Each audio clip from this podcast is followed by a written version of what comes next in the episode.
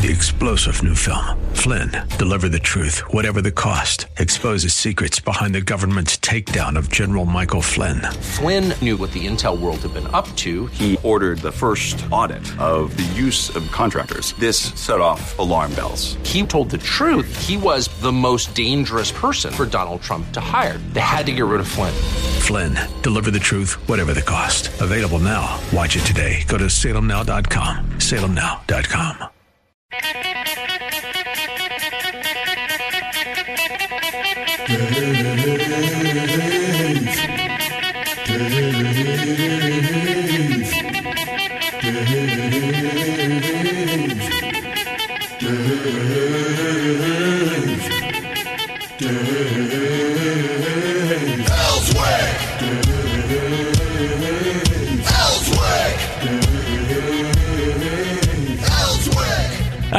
Dave Elswick Show on a Tuesday. Good to have you with us here on 1011 FM, The Answer, home of the Rush Limbaugh Show and the Dave Elswick Show and Sean Hannity Show and Jay Sekulow Show, the conservative station of Arkansas.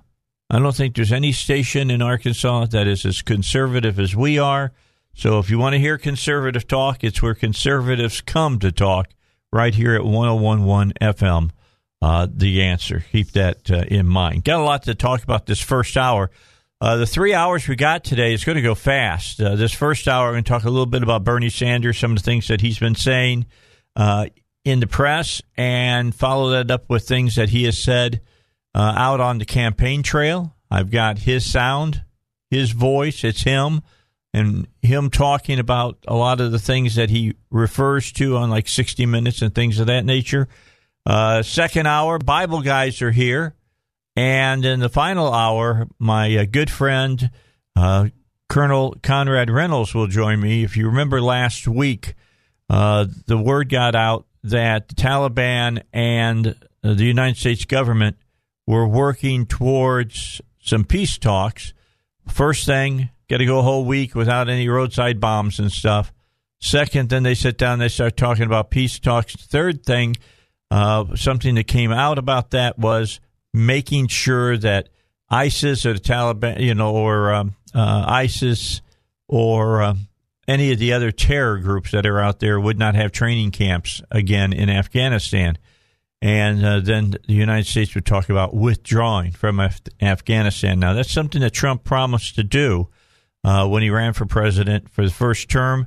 Uh, we will talk about it as we go on, and Colonel Conrad Reynolds will be with us. He has had many tours over there uh, after he got out of the military and doing intelligence, has been over there as he's continued in that capacity in the private sector.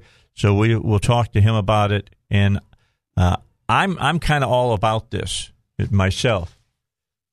Just saying that if our number one reason from be, for being there was not to democratize Afghanistan. That's not why we went there. We went there to get Osama. We thought he was there.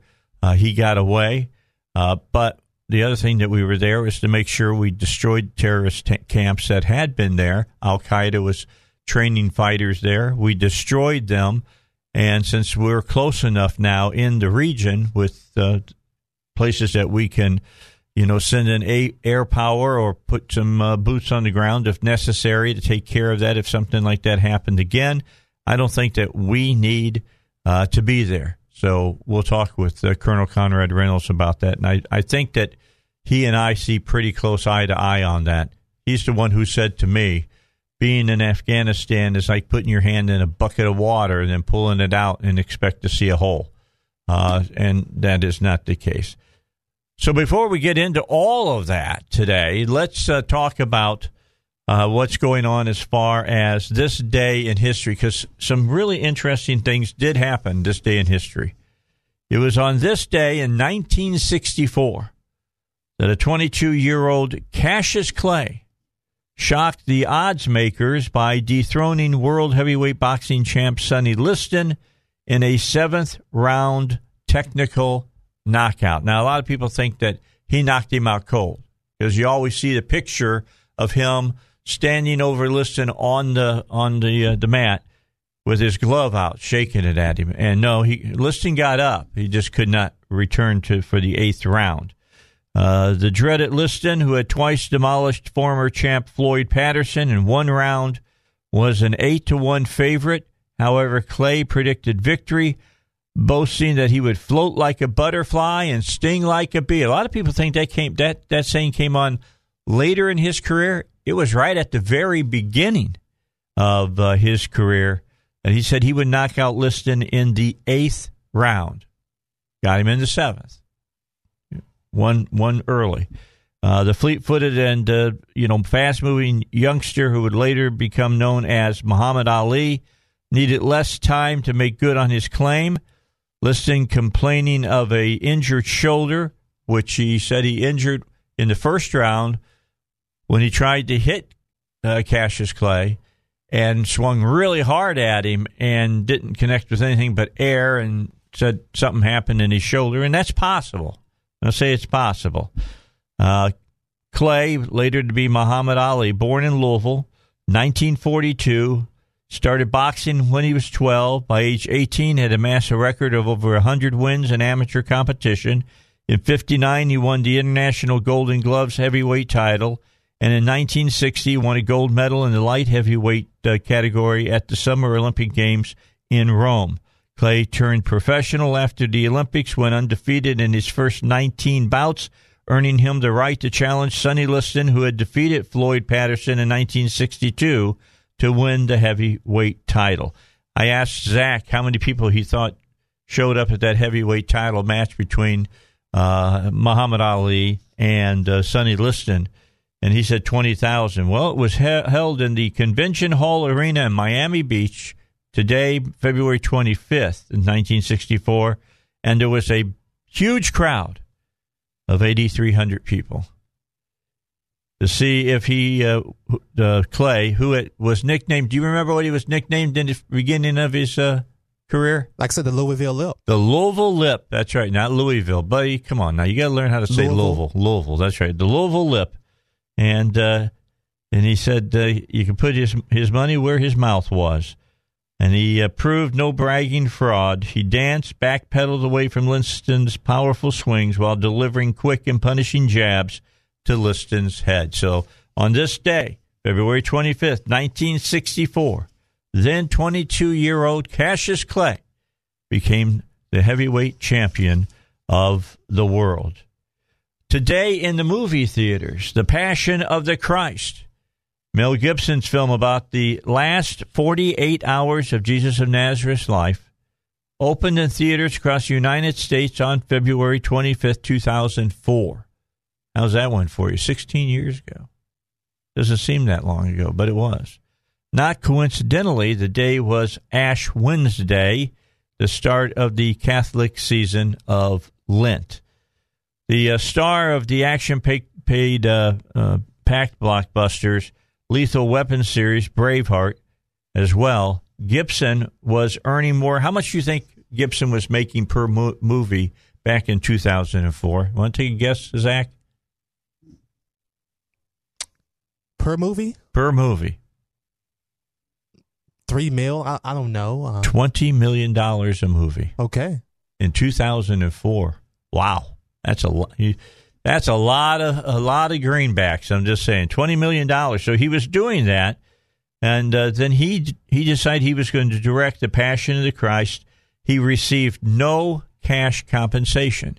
In fact, he paid for most of the Passion of the Christ. He believed in it that much.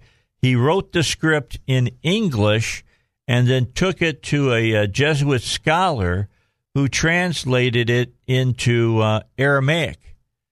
And his, uh, his thoughts were to put it into the theaters in Aramaic without any English subtitles and let the pictures tell the story. Uh, of course, uh, that changed. Reason prevailed, and they put uh, the subtitles at the bottom so that you could understand what was being said and it was a huge, huge hit, but not without controversy. Uh, the Anti Defamation League attacked the movie, said that it would uh, fan the flames of hate. uh, bigotry and anti Semitism because the movie would make people think that it was the Jews' fault that, Christ was put on the cross. I've never understood that because Christ was a Jew. I mean, I just, I've never understood that argument, but that is the argument. You got to go back to the Dark Ages to understand, I think, where the argument is kind of made because uh, uh, during the Inquisition, those times, uh, the Jews were, you know, blamed for the death of Christ. Uh, you got uh, he couldn't find a distributor. Newmarket Films st- stepped up and did it. Uh, upon its debut in February of 04, The Passion of Christ surprised many by coming becoming a huge hit at the box office. It always does big. When I show it as a classic movie, people always show up to see this movie. Uh, Roger Ebert called it the most violent film ever made in Hollywood. I'm sure he would change that now, uh, looking at movies. But uh, you know, there, there's a lot of pushback about the the punishment that Christ took at the hands of the Romans when they when they scourged him and said that it was overkill. And I mean, if you've seen that movie, it's hard to keep your eyes on the screen while you watch that. But I think that that is biblically correct about what happened. All right. With that said, the last thing I want to talk goes take us back all the way to 1870. And uh, we're getting close to the end of Black History Month, so I want to mention this. Uh, the first African American congressman was sworn in on this day in 1870. His name was Hiram Rhodes Reveals. That's what it was. He was from Natchez, Mississippi. He was sworn into the U.S. Senate, becoming the first African American ever to sit in Congress. Democrat, right?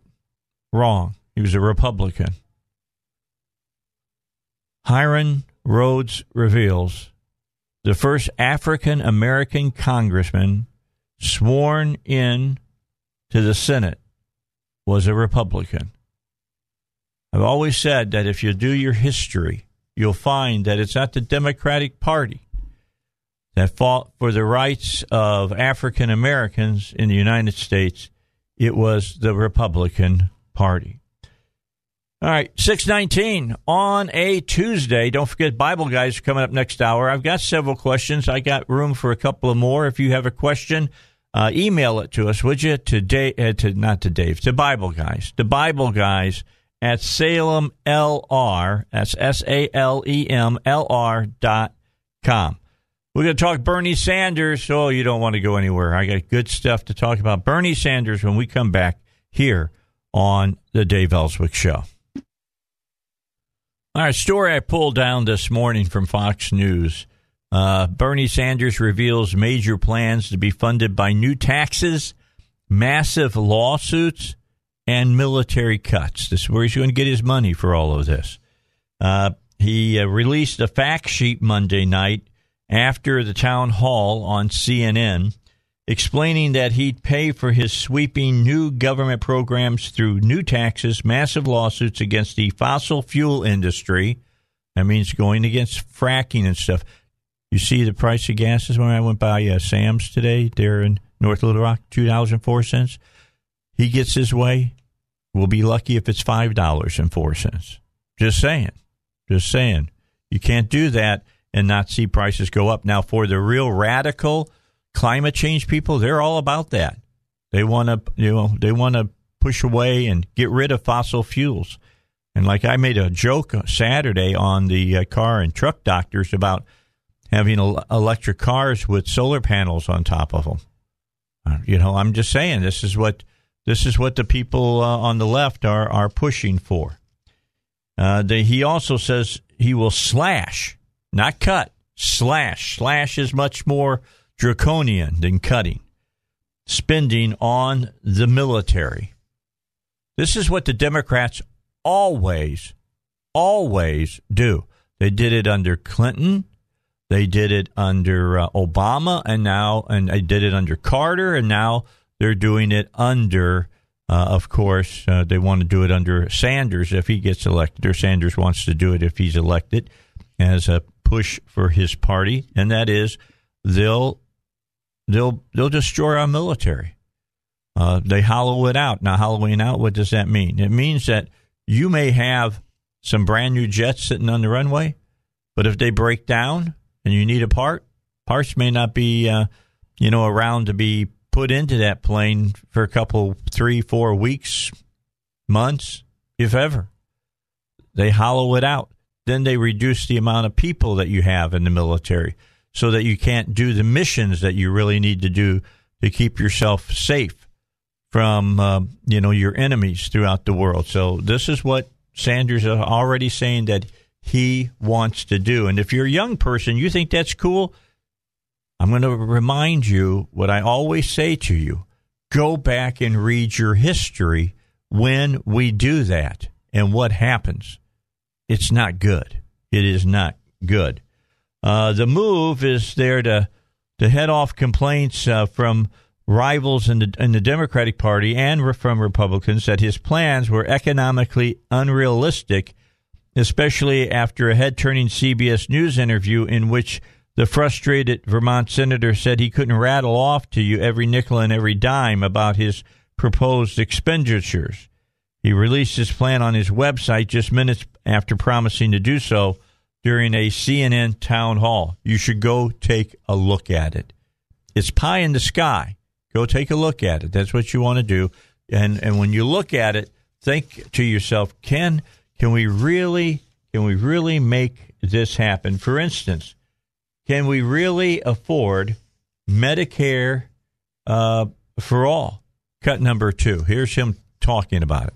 How much will that cost? Obviously, those are expensive propositions, but we have done our best on issue after issue uh, in paying for them. Do you know how how much though? I mean, do you have a price tag for for all this? We do. I mean, you know, and and uh, the, the price tag is it will be substantially less than letting the current system go. I think it's about 30 trillion. That's just for Medicare for all. Just, just Medicare about. for all. Yes. Do you have a, a, price tag for all of these things? No, I don't. We try to. No, you mentioned making public colleges and universities tuition free and canceling all student debt. That's correct. That's what I want to do.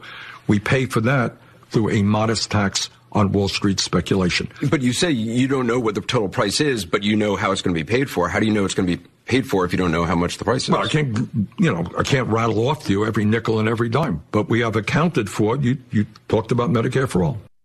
There you go. I can't rattle off every nickel and dime. I don't know. They don't know. That's the big thing. He doesn't know. Uh, let's see. Housing for everyone would cost 2.5 trillion over 10 years and would be paid entirely by a wealth tax on the top one tenth of one percent. He says that would raise a total of 4.35 trillion, according to Sanders' fact sheet. Uh, similarly, universal child care and preschool to every family in America would be provided with a wealth tax on the top one tenth of one percent again raising more than $4 trillion. Uh, he didn't talk about the stock market ramifications of what he wants to do. What does he want to do on Wall Street?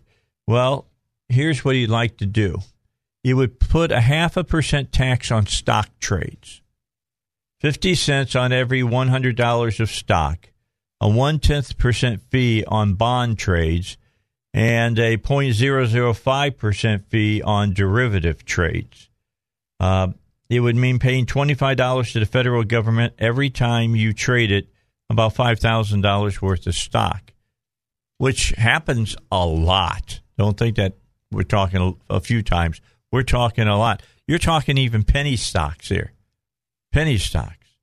Uh, five times what you'd pay the typical online brokerage firm in fees. We got to talk more about this. It's important that everybody understands what Bernie Sanders is all about. Let's get to uh, the news that's coming up right now on 1011 FM. Yeah, I'll get back uh, to Bernie Sanders here shortly, but first of all, let me tell you that there's ways that can help you get more income from Social Security that the Social Security Administration could never tell you. Learn what those strategies are at an educational event, Maximizing Social Security with David Lucas, in just two hours. You're going to learn why 96% of Americans lose an average of $111,000 in Social Security benefits over the time of their retirement, how you could avoid triggering higher taxes and Medicare premiums. Plus, if you're eligible for additional benefits, they could put thousands in your pocket every year. The event is coming up on March the 5th. That's a Thursday at 6 p.m. in North Little Rock. Tickets are $20, but there's only room for 31 people. That's right, 31 people. That is the maximum. If you've saved more than $250,000 and have not filed for Social Security, then call to reserve your seat now at 501 222 3315. That's 501 222 3315. Let me give you that number one more time 501 222 3315. Don't forget, that's uh, David Lucas uh, who is going to be holding that, and that is the man. He knows his stuff. He's been on my show many a time. He's a good personal friend. I mean, he he really does know his stuff. I use him uh, as well when I have questions. Now, Bernie Sanders went on talking about health care. Health care. And he said, uh, you have to know that, you know, health care is going to be, a, you know, it's going to be an expensive proposition. And he has no idea how many people Medicare for All is going to have to cover because he wants to cover illegal immigrants. Today, we got 500,000 people sleeping out on the streets of America. Today, we have 18 million families paying 50% of their limited incomes for housing. Today, we have hundreds of thousands of bright young people who cannot afford to get a higher education. Today, we have 45 million people paying a student debt that many of them cannot afford to pay. Who signed for it? So, what our campaign is about and what our administration will be about is rethinking America, understanding that all of our people, when I say all, I also mean the undocumented in this country.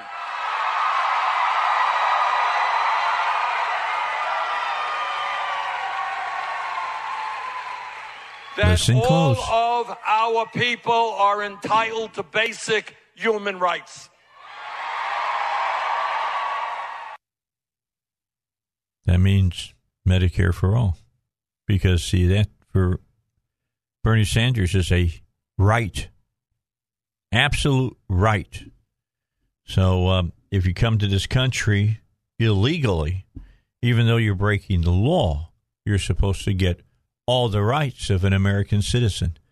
Does something not ring correctly in that for you? It doesn't for me. I don't think that if you if you cheat, if you steal, if you if you come in illegally, uh, you should be expecting that you get the best of the country that you're doing that to. He says uh, savings would come from eliminating health tax expenditures, which would no longer be needed under the Medicare for All, raising the top marginal income tax rate on income to 52%. And I'll just leave that where it is. Reduce uh, defense spending by $1.2 trillion would be achievable by sp- uh, scaling back military operations on protecting the global oil sup- supply. This guy is, if he was any more naive, I, I would say he needs to be in a Rebecca Sunnybrook kind of, uh, of, of of story. I mean, this it is unbelievable what uh, he says at times. You know, because we're not going to need oil anymore, evidently. Now, wait a second. We're going to destroy uh, our ability to uh, get oil here in this country. We're the number one producer now. We're going to get rid of that, which has brought down gas prices for us, and go back to depending upon foreign oil. But we're going to scale back our military so that they can't protect the oil supply from bad actors out in the world.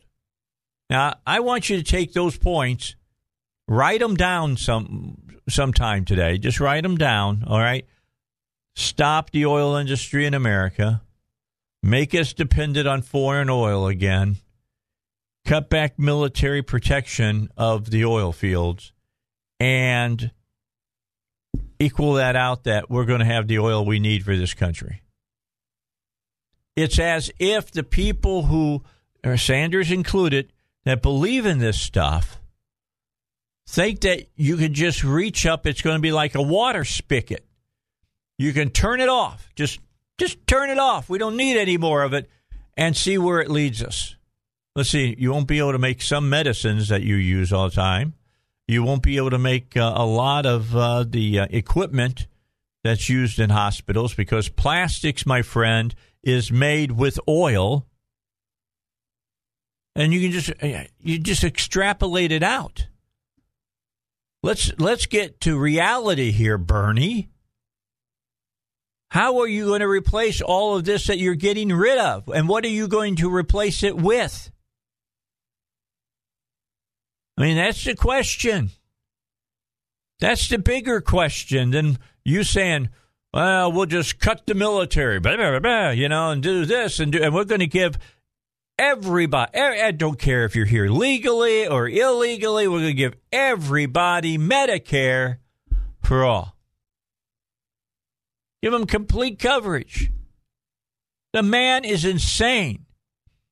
And I will predict if he, if he does get the nomination for the Democratic Party, it will be one of the biggest defeats that have ever happened for the Democrats. I mean, 70% of Democrats might say, and they do, by the way, in, in things that I've seen here recently, that some socialism should be brought to the United States. I find that at port number one. But number two, and I have a lot more uh, excitement about this 67% of Americans say we don't want a socialist government in the United States. Now, I wish it was 99% because maybe 1% out there uh, could daydream and do their kumbaya thing and and believe that you could uh, you have have one nation you know that lives together and we could all hold hands and and sing you know, around the campfire and, and make s'mores all night or whatever. It ain't going to happen. It's never happened. It's been tried time and time and time again, and it has always failed in abject failure. I mean, abject failure. They used to have a uh, kind of a commune in Indiana. If Indiana, of all places, that's the state that I was born in and raised in for 27 years. Uh, you know, with Eugene Debs, he was one of the first real big socialists here in the United States. Uh, ended up in in jail uh, because of he was breaking the law so so often. But there was a uh, New Harmony commune. It's what, what it was called, New Harmony, and it was a socialist experiment, and it was going to show that you know socialism uh, would work it lasted two years and fell apart in abject poverty and destruction. I I suggest you sit down and you read about it. Doesn't take you long. I mean, two years you can read about that in three paragraphs. It just fell apart. Everything that has to do with socialism, socialism does away with religion. They believe that man has all the answers to what ails us. And if you can't look around and see how the world is and understand that man don't have the answer to everything that ails you, then either you're drinking too much at night or you're smoking dope. I'm just saying it. It's that clear. And if you're a young person, you know, I'm, I'm going to quote Winston Churchill. If you're under 30 and you're not a liberal, you don't have a heart. If you're over 30 and you're still a liberal, you don't have a brain. All right, we got to take a break here. It's uh, about a quarter till uh, 7 o'clock. The Bible guys are going to be here. I just got to uh, a, a message from Scott. He's going to be a few minutes late. Billy is already here. Is Steve coming today? Steve's coming. All right. So uh, they'll get underway. I've got some really good questions for them. If you've got a question, you just send it to Bible Guys at salemlr.com. My finishing touches for Bernie Sanders when we come back here on the Dave Elswick Show. He says all, he means everybody within our borders, whether they're here legally or, or illegally. He wants to give it to illegal immigrants. They're entitled, he says, to the same government benefits as citizens are. Um, that's in direct opposition to what we've heard from the president. The president yesterday, uh, just going into effect, uh, the, the government is going to start asking people who want green cards to prove that they can take care of themselves. Uh, and that it's not going to take tax dollars to keep them fed and clothed and keep them housed. They got to be able to do it themselves, or they don't get a green card and get to stay in the country. That seems to be only right. You shouldn't be able to come to this country and uh, you know live to the benefits of this country at the behest and at the requirement that you who have been born in this country, raised in this country, are a citizen of this country, work hard for your family that you've got to pay to take care of them. You know, the first dollar that comes out of your paycheck shouldn't be going to somebody else. It should be going, the first dollar in your paycheck should go to take care of your own family or to take care of you.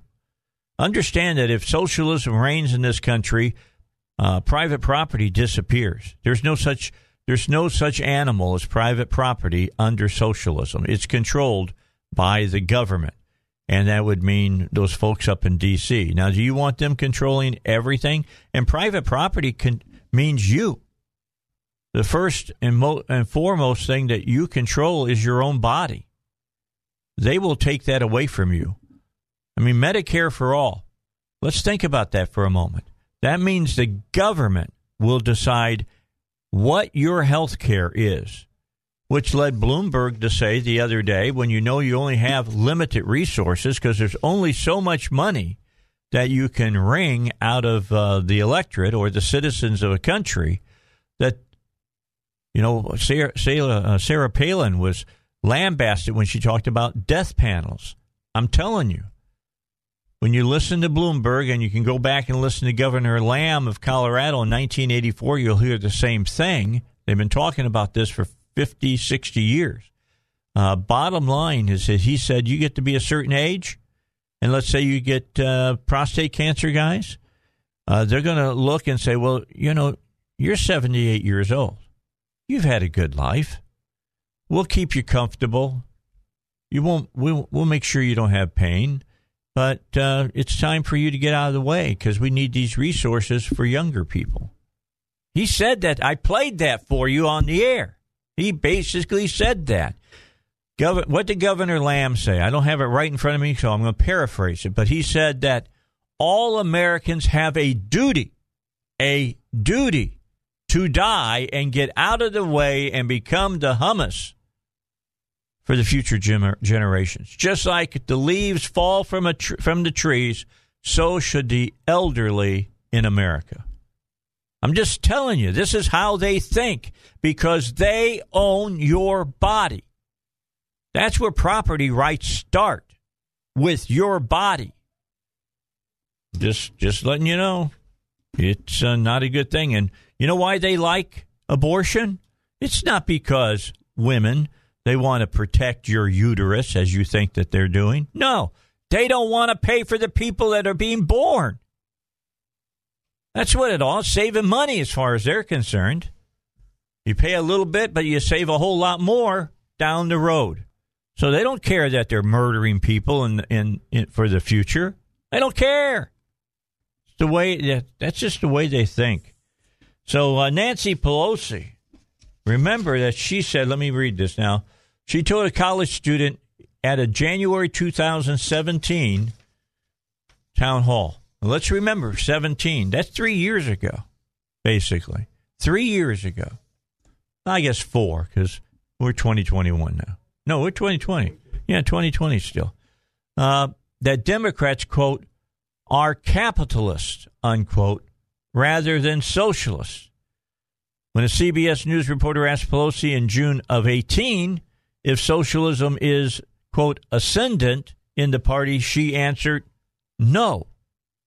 I do reject socialism as an economic system. If people have that view, that's their view. She told 60 Minutes in April of 2019. That is not, not the view of the Democratic Party, she added. But Bernie Sanders is showing that's not the case, isn't he?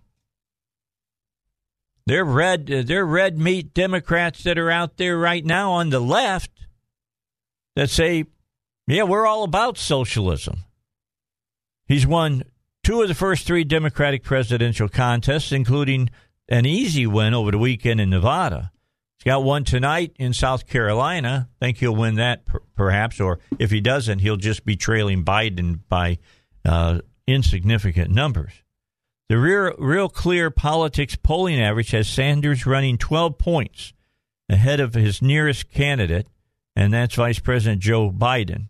A morning consult poll of Democratic primary voters Sunday found Sanders' lead over his primary rivals is only continuing to grow. So you tell me that the Democrat Party is not the Socialist Party of the United States. And I'll tell you, if you don't believe that, you're delusional. You're not paying attention to the facts. And I, I have a shirt that I wear. They see it here at the station all the time. It says facts trump your feelings. And facts say the Democratic Party is becoming a socialist party, and some of the people that are not socialists that are still in the Democratic Party are starting to freak out about this. I mean, one of the biggest ones that are freaking out is the Raging Cajun, James Carville. He's just totally losing it over the socialism thing. He really is. And I'm glad to see it, but here's the problem, James. You guys have been perpetuating it for years. Now the chickens have come home to roost on you. That's what's happened. Sanders' surge is consistent with polls showing that Democratic voters will choose socialism over capitalism whenever they're given the choice. In August of 18, Gallup poll found the Democrats have a more positive view of socialism than they do of uh, capitalism. The poll was the first time in Gallup's measurement over the past decade that Democrats viewed socialism more favorably than capitalism, Gallup noted. And you know what? Parents, we all have to look at ourselves and kick ourselves in the butt right now because you've allowed the school system, secondary school systems, as far as your uh, uh, high schools go, and up in college, you've let them completely propagandize your children about socialism and haven't done a damn thing about it. Pardon my language, but that's exactly the way I feel about it. You didn't do anything about it. You didn't have the time to go down to the school board meeting and say, What are you teaching my ch- child here? And you allowed it to happen. And then you fought against school choice, where at least over there you could send your kid and get some schooling that didn't perpetuate these myths and this destruction of our country. Bible guys are next. I've just kicked my soapbox to the side.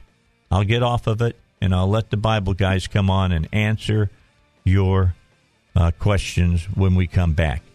It's 1011 FM, The Answer. And uh, don't forget, it is the home of Rush Limbaugh. We'll be back in a moment after the news.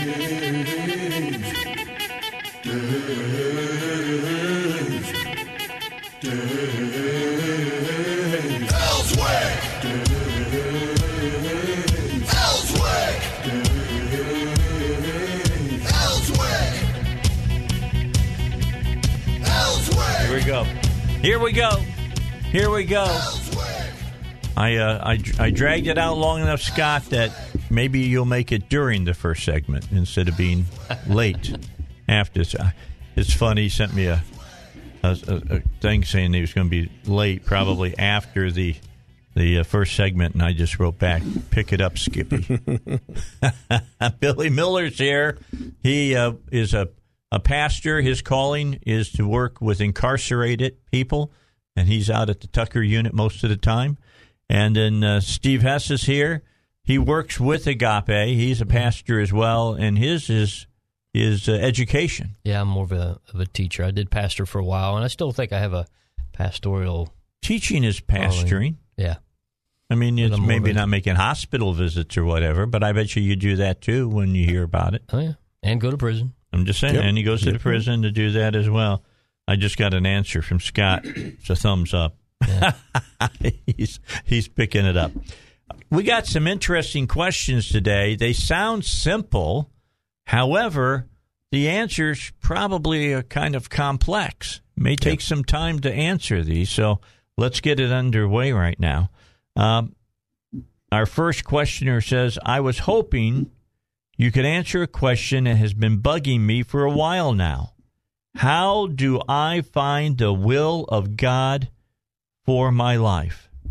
What's my purpose? Why am I here anyway? I mu- I know that there must be something that God wants me to do, but I just can't seem to find it. So I'll leave that with you guys. Go ahead. When I normally, when people normally ask me that question, I always ask them what's their natural inclination. Right. What do they like to do? Um, for example, if I didn't, um, before I felt called to the, the, um, the ministry, um, I thought when I retired from the military that I'd become like a high school teacher. I always had a draw and an interest in teaching for some reason, even though I was a horrific student uh, in school. But it's just something that was I was naturally drawn to. Uh, I spent the majority of my career in the military as an instructor and or an evaluator.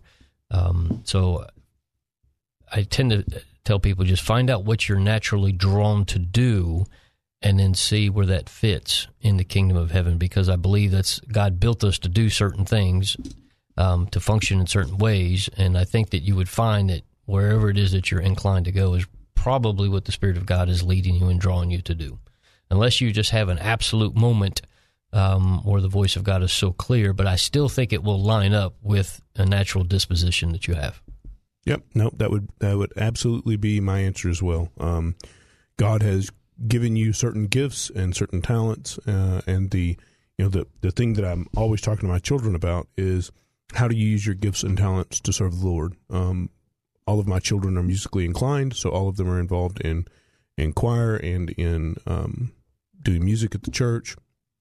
Uh, a couple of them are technologically uh, inclined, and therefore they help run sound and that sort of thing. Um, so the answer is uh, find what it is you do naturally, find what it is that you have this gift for anyway, and then find a way to apply it in the kingdom. And that does not necessarily mean um, applying that in a church. Uh, matter of fact, if the only place you're doing, the only place you're using your gifts um, for God is inside of a church, then you are failing the calling. Um, you should be finding a way to reach beyond the the, the four walls of your church and um, reach those out there who are um, not yet uh, a, a part of the kingdom. So um, outreach and, and and that can be that can be super simple. That that can be as as simple as um, greeting uh, people uh, appropriately and cheerfully every time you see them, uh, so that they see that there's something different about you. Um, but uh, you know, being a representative for Christ, you are uh, an ambassador in this world of Christ. So um, I think that um, I think that about sums that up. Okay, I guess the other thing that I would ask about this is that is there a feeling amongst people who are in church, all right? Now I'm talking about Jesus believers, okay? And in church, and just because you're in church doesn't mean you're a Jesus believer. Absolutely I'm true. just a- or a Jesus follower. You got to be more than just, I believe, just a believer. You got to be a follower uh, of Jesus Christ. And you've touched on it. It's, you know, a lot of people think, well, whatever gift that God's going to give me, it's going to have something big to do with His kingdom. You know, I'm going to be able to preach, or I'm going to be able to Right, lead people to right. Christ, or whatever. When in fact, He gives us gifts uh, that we take into everyday life. For Absolutely. instance, I do broadcasting. That is the gift that I have, and that that uh, that God has given to me. Now, the Scriptures tell me that everything that I do, I do to the glory of God. Now, that means that I've I've got to, you know, that that's that's what I'm supposed to be doing. That's right. Right. You Here's know? the, here's the part that people miss. People think that um, where they're supposed to arrive is at a church ministry someplace. That they are supposed Yes. to be a pastor, that they're supposed to be a youth pastor, or a worship leader, or pick any job or ministry within church. But when we look at the fivefold ministry out of the book of Ephesians, people forget the latter part of Okay. the ministry. Let everybody know. And it says, um, and he gave himself some to be apostles, some prophets, some evangelists, and some pastors and teachers. And they go, well, that's it. No, no, no. For the equipping of the saints for the work of ministry. Their job is to prepare the people to go do the ministry. That is the biggest fault. One and the what is many. the ministry? It could be anything. It's everybody outside of those four Right, walls. right. That's what we are supposed to be doing is equipping people to go into the hospitals, in the prisons, in the workplaces, in the schoolyards, and the government, and every other place that we are supposed to be. That is the place for ministry. People have the idea that they just pay the pastors and they do the ministry, and that's not it. It is supposed to be the people are to go do the ministry. All right. Right. Anything else you want to ask that, Billy? No, I, I'm I'm perfectly on board with that answer. Um, that is that is absolutely the mission. The mission is to uh, always be involved in outreach. Uh, if you're not constantly trying to reach people, then um, and, and look, none of us are constantly trying to reach people, so we are all falling short. But uh, if your if your heart's desire is not for the uh, unsaved, then you've you've missed the call of Christ. Yeah, well, that, that's the key. The key is what's the first thing Christ told the disciples? Go. No. Yep. Go. Get out of here. Yeah, tell everybody. tell them the good news. All right. Uh, okay. Next question from this person, question B, and it goes with question A. How do you hear the voice of the Holy Spirit? You guys talk so casually about it that it must be second nature to you. Help. Let me just say something. Last night, I was praying. Mm-hmm. I got bad news yesterday. I was sharing it with Billy and, and with Steve earlier today. And I got some bad news. And I'm going to be honest. I started talking to God and I, it felt kind of dry. Yeah. It mm-hmm. felt kind of dry. And, and by that, I mean, I was talking, but I wasn't hearing anything coming back. Right. And that happens at times. You know, now I don't know if there's something that, you know, God wants me to look at in my life or whatever it is. And that's what it ended up being at by the end is me saying, you know, I'm going to put my trust in you, Lord. Right. Right. Tell me, you know, if you would, please, because I'm a why guy, you know, why is this happening and what are you trying to teach me? Because from what I understand from scriptures, when these things happen, these these bad things in your life happen, they come to teach something. You didn't hear Scott, so I let me didn't. just I'll just tell you, I'll tell everybody on the air while I'm doing it. I've been told I got an infection again in my foot. Right. I'm back on a PICC line. They Ah. put it in yesterday. I'm sorry about that. So they told me two two weeks on that, right? But I had to go have an MRI on Friday, and I did that. And Doctor uh, Ardawan called and left a message for me and said it is his opinion that I probably should have my second toe amputated. Mm. And uh, so I go see my wound doctor today. I got three three what I consider specialists Yeah. working on me. And uh, I want them all to put their heads together. And if they tell me I got to lose a toe, then I'll lose a toe. But it seems to me that like puts me back to square number one again. And uh, and I want to know why. Yeah. You know, I don't don't think that's wrong to ask of No, God. no, no. So that I was petitioning him yesterday. Right. It, to know why. I don't know. I don't know if you guys have chimed in on this or not. Nope. Not yet. Um, well, that's an important. Obviously, it's an important question to, to ask, especially if you're in you know in the condition that you're in. I think that you have we have to be able to discern what is what is happening from from God, but also if we're being under attack from the enemy. So That's not, true. So not everything that happens in our life is just God's will. A lot of it is uh, the enemy attacking us, and then we have to position ourselves to fight our way through that. Mm-hmm. And um, and so, and the way we do that primarily is we go to the Scripture and see can I find in the Scripture anything that would actually answer this question, and then beyond that, I take that Scripture to the Lord and I begin to seek Him um, about those things. So um, that that would be a place that I would start, and I think that if I was in your your your place, Dave, I would probably position myself to f- to fight. Uh, to um, I'll be rebuking infection. I would be commanding my my toe to be uh, healthy. No, I'd be commanding the infection to die. Just standing in faith until I'm confronted with something different that I have to make a a, uh, a decision about. Okay. Yeah, because I've had I've had infections before, and the doctor said we don't know how you got this. Um, I don't know if you guys remember back a few months ago, I had um, I had an infection. I was uh, I was fighting, and every day. So I, I, I I'll, open this up to everybody. So for about the past um, six months, every day when I start my my time with the Lord, I read at least the first five verses of Isaiah 53 and it's just about him bearing our sicknesses, bearing our uh, our disease. By stripes I'm healed. I read them in English. I read them in Hebrew. I say them in English. I say them in Hebrew. I just over and over and over again because I know that the Bible says that He sent His word and healed us and delivered us from all our flesh. The Bible says that His word uh, is is health to all our flesh. So I continue to stand that that infection is not going to uh, uh, to come back on me. Amen. A lot of people forget that remedy, if you will. Um, they look for some, I don't know what to say, some magic formula. Well, what was the formula that Jesus used? As soon as he was confronted by the enemy, he quoted the scripture Yeah. to the enemy. And so that is should be the first thing, like Pastor Scott was saying, is if it's sickness, then you should be uh, quoting all of the sickness verses. If it's depression, you should be quoting all the joy verses.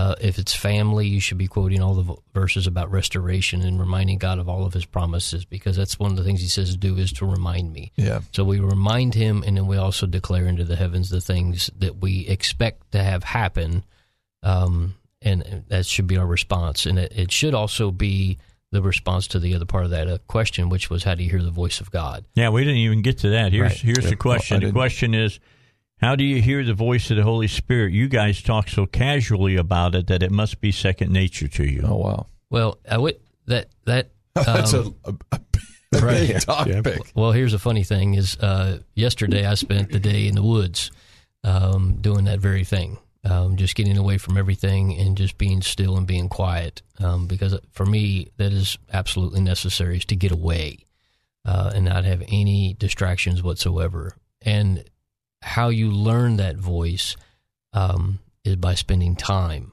with Him, and then you will Yeah. learn. Because for everybody, it's different. Um, some people hear his voice like a thought. Some people hear his voice like a moving.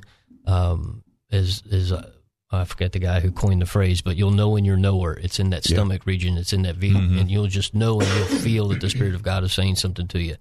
Uh, for me, it's actually how I see things. I read things um, and how I see things, whether it be in the scriptures or how I see in people. Um, and I see that oftentimes I'll, I'll feel like Spirit of God is asking me what I see. Yeah. Um, and when I see it, a situation, and that's actually how he's speaking to me and revealing something to me. So for everybody, it's different. Uh, but the first place that God speaks clearly is in His Word. Word. Amen. And so if you go, hey, God, should I go feed the hungry? Well, you don't need an answer to that because it says to do so in His Word. All right, we got to take a break. When we come back, Scott will let you pick up because you went, "Ooh, that's a deep coming."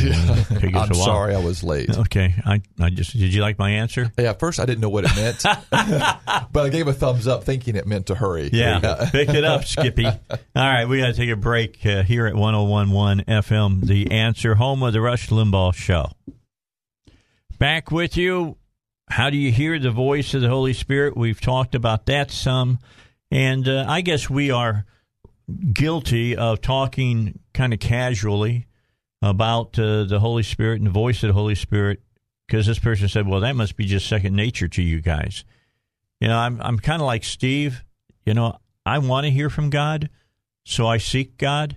Right. And I think that if you want to hear from God and you seek God, you'll hear from God. You'll hear from the Holy Spirit. Mm-hmm. Well, we know that uh, the word says if we uh, if we seek Him, then we find Him. And actually, the word does say says seek the Lord while He may be found. There are certain moments in time where you have a sensation of His closeness, but Mhm. He's always He's always there. And we know that the word tells us that if we uh, if we knock, then it's opened. If we ask, then He then He answers to us. Um, but like Steve said, it, it's it's different for everybody. But um, but I think the, the the goal is to be able to to have an ongoing conversation with the Lord, so that at a moment's notice we can uh, we can hear Him. You know, 'cause sometimes things require you to act immediately, and you don't have three months to fast and and pray and and read. So there needs to be a an awareness and a sensitivity to the Holy Spirit. You know, when you're just as an example, if you're you know if uh, if Dave calls me on the phone, you know the first few times he called, he would have to say, "Hey Scott, this is Dave." Mm-hmm. But now he can call me and he doesn't have to introduce himself because I recognize his voice. Right. And I think if with God, it's kind of that way. You have to get to know the voice and get to know the the thought in your head or what you're seeing or that impression. One thing the Lord used to do with me is when He was training me, you know, I would be sitting there and I would begin to get a sensation in my heart, something the Lord was saying to me. And a few seconds later, the pastor would say that very same thing, and the Lord was saying, "Mark that feeling." Mm. mark that. So I, I began to learn, oh, that was the that's the Lord talking to me, and then Right, He would confirm it, and and so you kind of walk and grow in these things. It's not like a, you know, it's just not like not just like switching, know, flipping on a switch. Maybe for some people it is, but for me it was a uh, it was the Lord training me and teaching me how to hear a spirit. Really, this is a this is a full seminar teaching here Yeah, you could yeah. do, uh, but uh, in the short. Yeah. So for me, um, uh, for me, it is the impression of a voice. Uh, it, it's not a it's not an audible voice, but um, you know, it, it's almost like I have just heard something, and then I'm aware that I have heard that. So, uh, and and mine generally happens. I, I spend a lot of time. I used to spend a whole lot of time driving, and for me, I will. Uh, I guess one of the best things that ever happened to me is that I, inadvertently destroyed the uh, radio in my car at one point. So I didn't have any audio in my vehicle, which means I drove silently. And that became, I, I've- I've always, in, in times of real need, I would just get in the car and start driving and talking to the Lord. And for me, that is um, when you're driving two hours a day back and forth to work, that's a lot of time to spend Yeah. uh, talking to God and Mhm. listening. Um, so that is anytime that I'm really desperate to hear the, the voice of God, that's what I do. I go get in the car and start driving um, and, and listening. And for me, it's that impression of a voice, um, the, the knowledge that I've already heard something, and, and therefore, okay, that that's the way God speaks to me. So Yeah. And if I ever have cloudiness, I just spend time praying in the Spirit for a Yeah. while to kind of get rid of the cloudiness so I can uh, hear. But can I ask, how do you inadvertently destroy a radio in your car? So I I said I and and it was I in the fact that I loaned a vehicle to a friend and uh, they left the headlights on and ran the battery down and when they went to jump it they turned the cables backwards. Oh, so fry! they, uh, you, they fried they your radio. fried my radio. Yeah. Yeah. In my mind, I was seeing you just beating the radio No. and screaming at it. And, okay, all right. All right, we need to get a break in. Let's do that. When we come back, what about laying of hands? Well, we'll talk about that. It just happened in the studio. We'll talk about it when we come back here on the Dave Elswick Show. Right now, it's time for Rush Limbaugh and his morning update. Let's get to that. 25 minutes till 8. It's 40, what do we got, 48 degrees outside right now. It was nice yesterday afternoon. Yeah, it was. Man, I walked out from work here, heading over uh, to see, well, heading over to, to Baptist North Little Rock, so I put that PICC line in, and it was like, wow, man, this is really nice. It was like 63 degrees. It was beautiful. High about 58 today, so it's going to be just as, almost just as pretty as it was uh, yesterday. All right, here's your question. How do you guys feel about laying on of hands? I know that Jesus did it quite a bit, but I also know that most churches don't do that anymore. Do you believe we should do that today? If so, why? If not, why not? Kind of interesting as I grew up, and you know, because I grew up kind of in the church, uh, and it was funny because my dad was not a believer. My mother was because her she was saved when she was young. Her father was a Southern Baptist minister, but uh, my father wasn't. But he made sure we boys were at church every Sunday. He, he thought there was something that we needed to learn there. Um, and a lot of it went back as I talked to him later in life. Went back to what he had saw in World War II. So with that, with all that all exposed to all of you, as I tell you, I'm transparent on the show. I tell you about my life, but the bottom line is, is that I remember laying of hands all the time. I remember when somebody was called to be a preacher, they'd go up front and they'd have a group of preachers there and they'd lay their hands on them. And uh, you know, people would come up, prayer requests, they'd lay their hands on them. And you don't see that now. I, I agree with that. We don't see it. You know, come up and have some people pray with you, but you don't hear, let them, you know, the preacher coming out and saying, I'm going to lay hands on you. Yeah. So explain what's going on, Scott. Well, uh, yes, yes, I believe in laying on of hands. I mean, it's all through the Scripture. Uh, it's not just a um, something that belongs to the church world. I mean, it's always been. Right. We see it always happening throughout. Um, I mean, the Lord had, for example, the the patriarchs always laid hands upon their children. Uh, they blessed them. Uh, the Jewish people to this day lay hands upon their children every Sabbath day. They bless them. Uh, God had the priests lay hands upon the heads of the offerings uh, uh, as a, as a, a contact for or association with the sin of transference. So the idea of laying on of hands has been throughout the uh, throughout the Word of God. Uh, when Jesus showed up, of course, he's always laying hands on the on the sick, and then it tells us in um, in uh, uh, Hebrews chapter six, it talks about what what the Bible calls the. It says um, these are the foundational principles of Christ. There's certain doctrines, and one of the doctrines of the foundational principles of Christ is the laying on of hands. So, uh, and you can lay hands on for a lot of different reasons. Uh, and one thing you mentioned about uh, as a Baptist, seeing people lay hands on like a, someone's being ordained in the Yes. ministry. I grew up as a Southern Baptist, and that's the only time in my church that I ever saw laying on of hands. Is if someone was being ordained, people would lay hands on, but there was never laying hands on for For healing. or anything. No, no, no, no, no, no. but, but at the same time, they tell us that we follow Jesus, we want to be like Jesus. But uh, but unfortunately, yeah, the whole laying on of hands for the sick has gone away, and I think it's gone away partly because a lot of these denominational churches don't believe in healing anymore, Right. Right. and so they just avoid that particular thing. But most definitely, I believe in it. Yeah, and and uh, I come from a Pentecostal background. Uh, I've been Pentecostal my entire life. I mean, some of my earliest memories are laying on of hands. So people seeing people slain in the spirit, Yeah. and that's something that a young kid is very impressed by. So um, very impressioned, uh, ha- having had an impression upon me. So um, yeah, I, I've I am quick to lay hands on most individuals. Now uh, I had to apologize to someone recently uh, after um, I don't remember what it was. Anyway, there was a, a woman who wanted to be um, prayed for, and I, I, as a personal thing, I don't generally lay hands on any woman other than my wife. That's just something that uh, is a personal thing in my life. But uh, it, it Scripture calls for it. Um, we believe what Scripture has to say, and therefore, now there I, I I do caution people at times. There are certain times when I think it's inappropriate for some individuals to lay hands on other individuals. If we're dealing with a um, potential uh, demonic oppression or something like that, and, and I don't think the person is spiritually in the right place just because of what I know about them, uh, I might wave them off because the last thing in the world you want is someone who's not prayed up laying hands on someone where there might be demonic possession going on. Um, I, I caution people there. Uh, I would also caution that you never flippantly lay hands on someone. I mean, that's a serious moment. You're you're interceding on their behalf, um, so it shouldn't be something that we do casually. Um, but it is certainly something we should be doing. All right. So is it like allowing yourself to act as a channel between the person that you're praying for and God? Is that what it is? Um, I think the phrase point of contact that you use more frequently is probably a better way because um, I know you didn't mean it by the terminology, but Chandler would give the idea that it's somehow that it's flowing through you. Yeah. And, and though there's an aspect of that, it's more of a, I think, of a contact of faith Yeah. that is what you're doing there.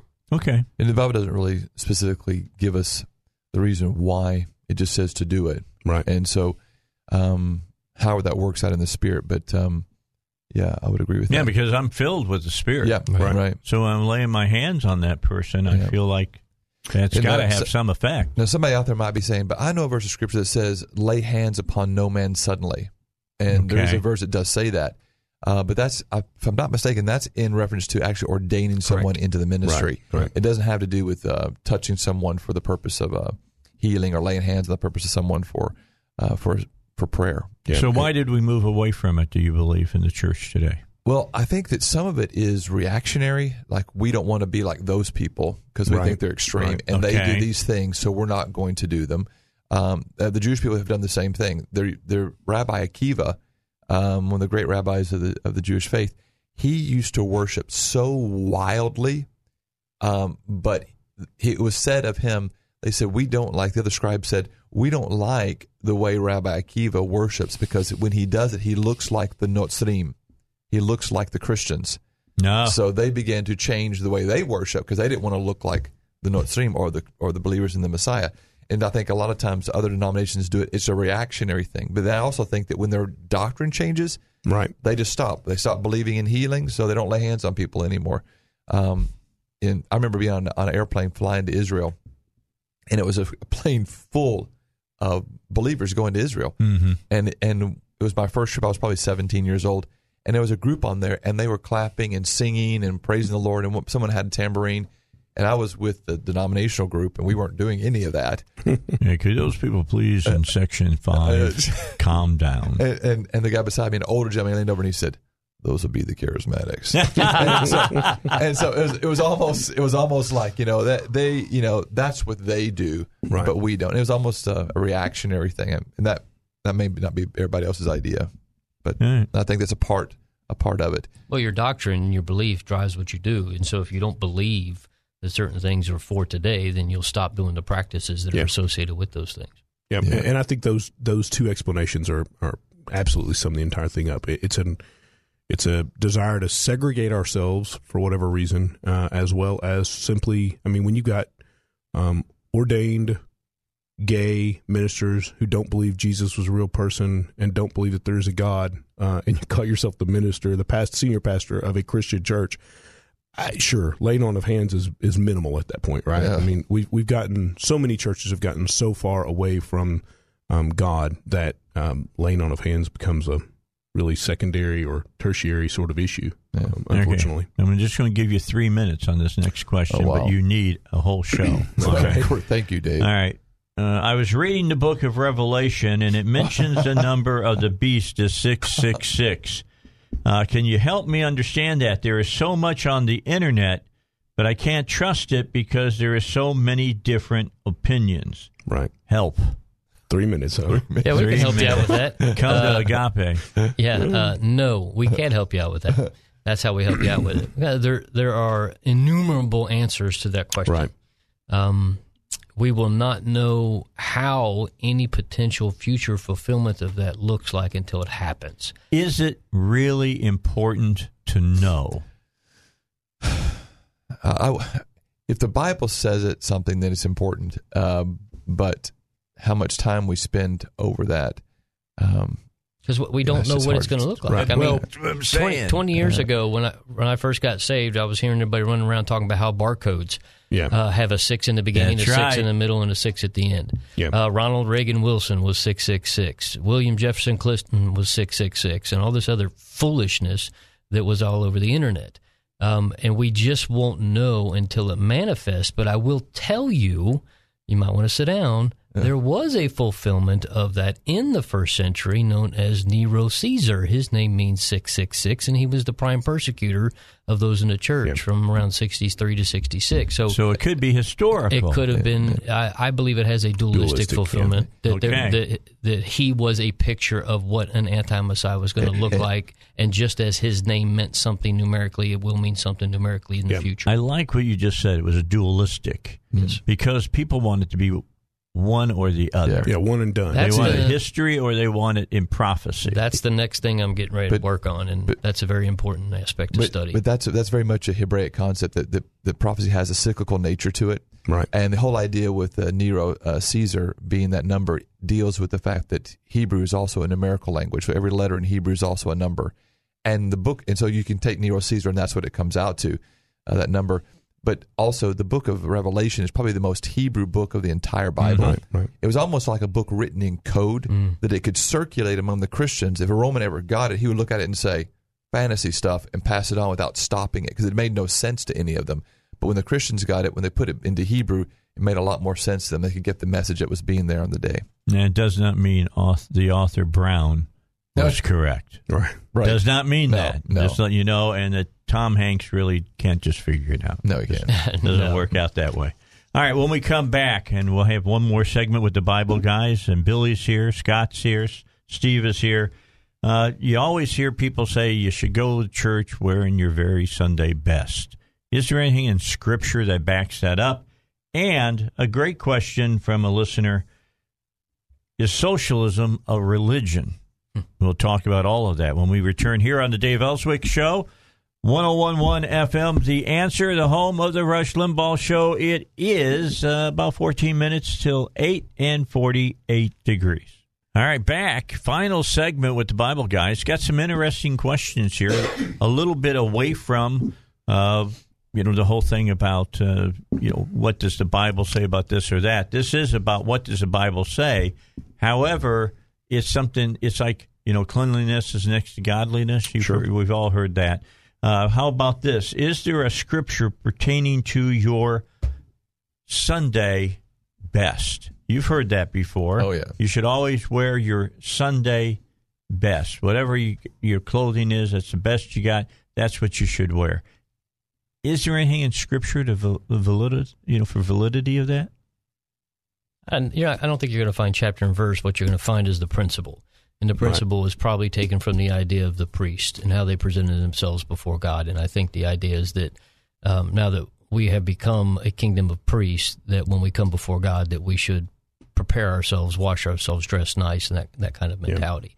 It it turns into um, a super religious thing where then all of a sudden we look at upon those who maybe don't have their Sunday best as someone who's not holy and righteous before God. Turn that into, um, I guess, a religious tradition. Yeah, and, I probably would have gone back even further than that. I, I probably would have gone back to Cain and Abel because I think that some of this, uh, making sure you bring the best offering before the Lord, um, comes even from there. So really, the the very you go all the way back to the very foundation, and we can we can take things that are um, biblical and twist them um, through tradition, so that that best offering also becomes making sure we look the best that we can. And, and there's there's definitely some validity there. You should not come to church. Um, well, come in whatever condition you are first. Be there, but you should take the time to you know present yourself clean and um, ready.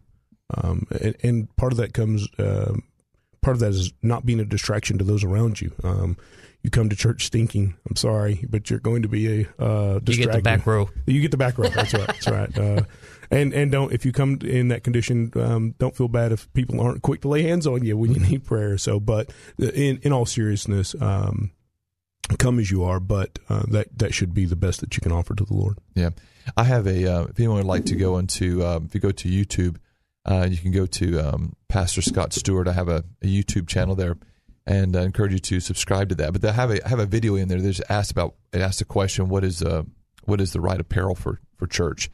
Uh, and the guys are right. There's not a um, a verse that says uh, anything about Sunday best. Uh, first of all, the idea of Sunday worship didn't even Yeah, exist, yeah. Uh, uh, you know, until about the fourth century. Uh, but um, beyond that, excuse me, uh, the Bible does say the, the the mode of dress that the Bible does talk about. It talks about modest dress. Right. Uh, there's nothing about, and, and plus it's so arbitrary because you know if I have a tuxedo in my closet, then that's the best clothes I have. So do I wear a tuxedo every Sunday? If Dave's best thing is, uh, you know, a um, Flip flops and cutoffs. Is that what he wears every Sunday? Look at it this way: if you were going to go on a first date with a girl, and you're gonna you how would you dress? You would put a lot a little effort, uh, and if you're going to go to be in the house of the king, if you're going to go to be meet with your your father, you're going to at least as you know as Billy said, you're going to look at least smell nice, look, look nice. You're going to put out an effort, but does that mean wearing three piece every day in a fedora? Uh, no, but it just certainly means um, honoring God with your with your with your, with your modesty and honoring God with. Here's you what have. I heard: Scott will be wearing a tuxedo to church. That's what I heard. That's what I heard. he, he wears a kilt every now and again. Yeah, That's kind yeah. of the equivalent. did wear Okay. a kilt a few but weeks ago. I would I would say um, two things. One, got the privilege to have uh, the Passover at the governor's place about four years ago Mm-hmm. or five years ago, and um, we uh, we spent a little extra money getting all nicety up to go to the governor. If we're going to do that for the governor's house, then maybe we should do it for the king's house. Uh, the other thing, though, is there's this there's this mentality though that if you dress nice, it's a false piety, and so we have this idea that well, if you're more casual in your dress and your approach, then you're more spiritual than those who dress up, and, and that's that's gives a false impression that somehow if I'm a little more laissez faire in my dress, that I'm actually more spiritual than those who wear a suit, and I think that's the opposite of those who would judge those who were who did dress that way. So I think we need to be careful with either side of that. But my personal view is I think we should look a little bit nicer and dress a little bit nicer with the idea that we're coming before the king. I think it's also important that we don't we understand that what we think is Sunday best may not be what Sunday best of another person is. Right. I mean, some people think that if you're not there in slacks and a, a dress shirt and a tie or suit and tie, you're not your Sunday best. Well, I got to tell you, there's a lot of people that can't. I don't even have a tie anymore. I've had people um, when I first um, became the associate pastor at Agape Church. I was there for four months as the associate before I became the senior pastor. And the first Sunday I was there, I, mean, I was in I was in full suit. We had visitors come to the back room. This guy came in his first time at the church. He was dressed in a regular shirt, jeans, and his first words out of his mouth was, "I'm so sorry for the way I'm dressed." Uh huh. He began to apologize. I felt horrible Yep. that he would be doing something like that. Because what can happen here is all of a sudden this becomes quickly a tradition of man, and then Right. we have this what we call clothesline preaching. You have whole sermons about how you should be dressed and what you should be driving, and what you how you should be living, yep. what you should be living in, you know, and it it quickly becomes a mess. Yeah. Okay. Modest modest dress, honoring God. Let me get in our last question, and we may pick this up next week. Okay. Socialism. Is it a religion? Got to know a little bit about socialism to be able to answer this. What's the basis of socialism? Steve, you know? Uh, that we all take care of one another. Okay. The definition, one of the definitions of religion, Mm-hmm. is the pursuit or an interest to which someone ascribes supreme importance. Okay. And if so, if someone uh, thinks that socialism is the, if that's the most important issue for them, then it certainly has become a uh, Yeah. a religion to Okay. Them. Just like climate change to other people and so forth. Yeah. Uh, so this is one of those things I spent several weeks talking about out the prison, which is idolatry, uh, and the fact that idolatry doesn't always look like um, building a statue and bowing down in front of it. Anything that we elevate above God becomes an idol in our lives, and absolutely, since socialism by and large eliminates God, It's the um, absence of yeah. God. and, and relies solely on man, then it absolutely becomes, um, if you follow it to its logical conclusion, it absolutely becomes an idol in our lives, and therefore it becomes a, a religion in and of itself. So, um, well, there's no, about it. doubt that, you know, pantheism Mm. and the worship of nature Yeah, is a huge problem It in is. our country. it today. is. Mhm. It is Yeah. And that's a false religion. folks. absolutely. Well, and some people take the idea that when the apostles had all thing in common and they shared with one another, that that was the idea. And though I do believe that's probably a good bib- biblical principle, um, it only works in a perfectly pure, godly run environment. So I- Because anytime man has a chance to be dominating or greedy, he will do so unless he's governed by God. Yeah, But- so but the I've got- difference between Christianity and socialism is that the socialist says there is no God. Right. Man can be perfect. Mm. And so I'm going to tell I'm going to tell you that uh, we can do this when in fact no man is perfect. I don't think that's. I don't. I'm. I'm going to disagree with you there because there's a lot of socialists who will use Jesus as an example of taking care of the poor but and not the as needy. a divine personality. They may not, but they they'll look at what he did as the first socialist, as Yep. the first um, social justice warrior. So they they'll believe in a, in a in a religious sense, but they'll misuse it. Yeah, Yeah. I don't even think they were believing it in a religious sense. I would say to be honest communist is probably more of an accurate of what you're saying. Yeah. Well, socialist is socialism is nothing more than the bridge between capitalism Communism and and communism. light. I, I agree. I agree. And That's I, exactly and I've what it lived is. over twenty some odd years in socialist countries. Well, I- we'll talk more about it. Go ahead. Do I have Finish like up. 30 seconds? You I got, got 30 to, seconds. I got to spend um, a couple weeks in Croatia in 2008 teaching, and I got to meet a Good. man, and and uh, he went by the name Yapa, and it probably meant you know a grandfather or father, and he drove for the Russians for 30 years. He drove like a Russian general around. And he sat there, and when he began to speak on the boat that day, everybody shut up and listened to this old man. He talked about how good it was that the Americans were there, and and because of what we bring to their country and how bad their country was when they lived underneath communism. And those are the kind of people that need to have a voice who lived under it for 30 years. Yes. We've had socialists standing up and saying you don't want Bernie Sanders, and Yeah. people ain't listening. They're all they're hearing is free. And like I've said, you know, Sanders says that uh, Bloomberg's trying to buy the election. Well, that's what Sanders is trying to do, but he's trying to buy it with your money. That's right. Guys, thanks so much for Thank you, being with us today on the Dave Elswick Show. We appreciate it. We'll see you next Tuesday. Remember your questions, Bible guys at salemlr.com.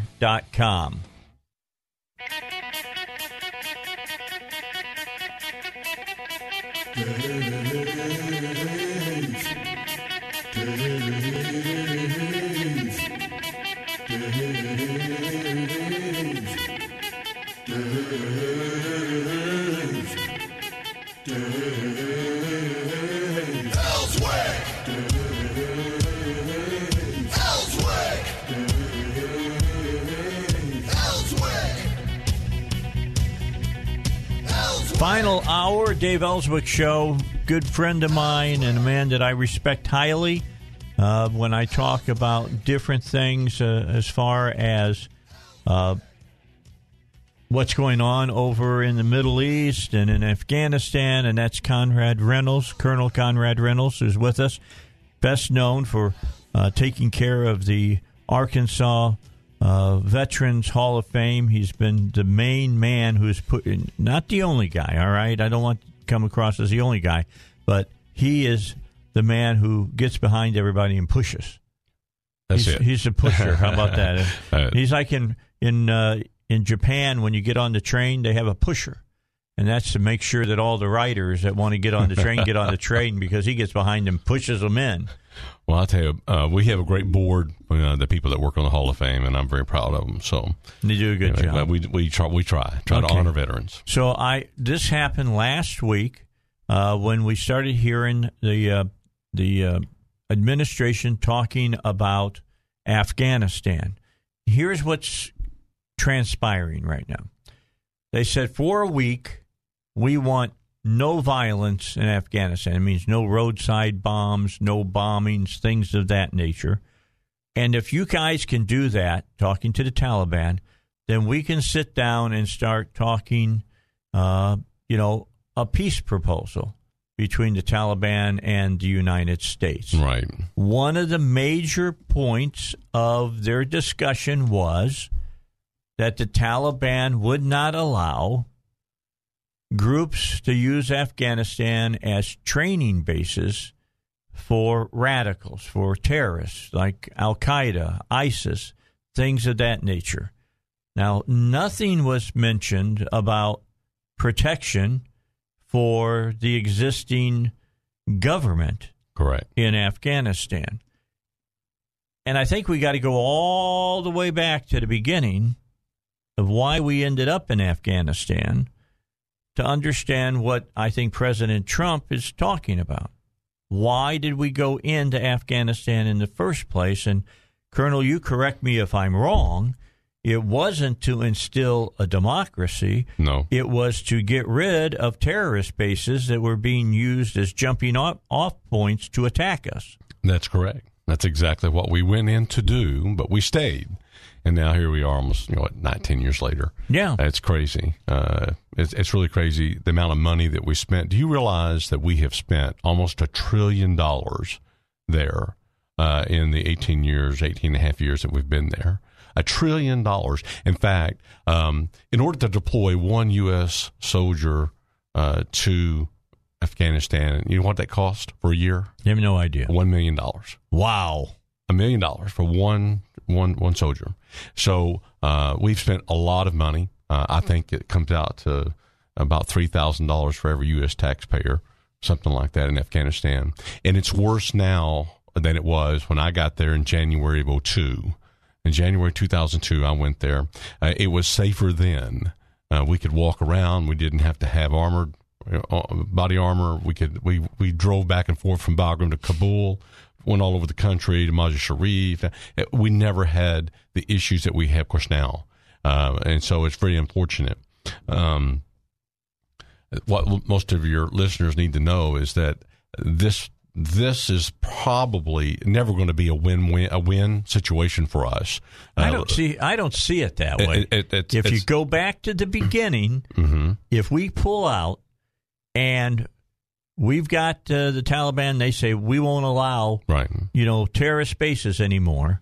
But the question, then I think we win. Well, I, yeah, but the the problem is, and this is my personal opinion. I don't speak for anybody but myself. They pour so Um, much treasure in. Uh, well, the problem is, is that when have we ever been able to trust the Taliban or any other? Oh, I don't dis- we can't. dis- so just deny whatever that. they say. Uh, I simply don't believe. Number one. Number two. Um, there's nothing in there saying that they won't try to overthrow the current government. And of course they will. Uh, of course they will. I mean, it's just exactly. It'll be a little time. Um, they'll probably wait until we pull out under the terms of this agreement or this this the the framework anyway. Is that um, once this Saturday, I think they're supposed to sign. Uh, if there's this this reduction of hostilities, ceasefire, if you will, it's a very ambiguous term, hon- honestly, because there still can be a few bombs going off Yes. here and there, Yeah. uh, and it's and still we're still going to go uh, and sign this sign this thing, try to get it going, and then they have to come to an agreement with the Afghan government. That's the next step, and then after that, then it's an 18 month process for us to reduce troops. Um, going down right now, we're on 12,000 uh, U.S. troops there. We'll go down to about 8,600, 8,500, somewhere in there, and then uh, more to follow, provided the government and the Taliban can try to work together. I don't know how that's possible uh, because the Taliban's stated purpose is to get rid of all the- Overthrow them. overthrow them, uh, put in uh, Sharia law, Correct. and uh, and uh, basically get rid of the current constitution that was ratified in 2004. These are the things that they want to do. Now, how that is going to be is going to be able to work with the current government who doesn't want any of that, I don't know. I don't know how that's going to work. Okay, I, I just go back. Uh, let me take us back to our own government. Right. All right. The Fran, uh, the French Mm-hmm. came in at the end of the Revolutionary War and saved our bacon. Right. And I think that everybody would agree with that. Mm-hmm. But in the War of 1812, the French didn't show up and join up with our troops and fight against the British. Mm-hmm. They they they decided if you're going to last, then you got to be able to do that yourself. Right. And that's kind of how I feel about the the uh, Afghani government. It's been 19 years. Uh, how many years do they need to be able to stand on their own and have their own military and be able to protect themselves and protect their country? And does their country want to be protected? Well, I think that everybody who's ever served there, most, I mean, I've spent uh, in my career, uh, mostly after I got I retired, uh, I was a contractor for several years. I've spent about four and a half years in Afghanistan. And I, to the person, I don't know anybody who's served there who's had any dealings with the Afghans, uh, the military, the military intelligence people, all those folks, uh, who think that they even have a shot at being able to maintain a country. As My we define, as we de- as we define a country, they're just not going to be able to do it. Anybody who has the intellect or education, knowledge, they're gone. Most of the people who are in leadership, or vast majority of them, when I was there, their families don't even live there. Their families live in the UAE. They live, uh, you know, in Europe. Uh, they don't live there at all, and they all have their exit plan to go whenever uh, the, the the country falls. Um, the the central government has only been able to control about ten to twelve, maybe fifteen of their thirty four provinces that they have. Okay, less than 50%. Oh yeah, it's all. And you'll see some figures that say fifty, but they've never have. It's always been lower than that. And um, in most of the uh, the people who they have in these outside provinces, um, unfortunately, are very corrupt, and we have made it worse by the amount of money that we've poured into there. Uh, we've made, t- we've put a ton of money, and we just throw money at it, and uh, and and it's been really, and truly, we've not done anything but make it worse. To be honest with you, that's my opinion. Because I said, well, I and, and I agree. Uh, I sat down with my son uh, this last weekend and talked to him. Now, he, Mhm. he served a year over in, in Afghanistan. Right. And most of it was spent outside the wire. Mhm. So I, I figured that he'd have uh, a, a view of it. Right. And he looked at me. He said, Dad, and he said, uh, and I told him what I thought. And he says, I would agree with you that if they don't let terrorist bases go go on, then we should get out. He says, but there's no saving the Afghani government. That's that was his exact words to me. There's Right. no saving them. He says they're inept and they don't want they they don't want to do what's necessary. They're inept and they're corrupt, and it's just a way of life there. And uh, we cannot apply the same rules that we use here for uh, success, and uh, we just can't. And so for there, um, that's their way of life, and you know, I think that your son's right. I mean, as soon as we leave, and I, be honest with you, I'm not advocating that we stay.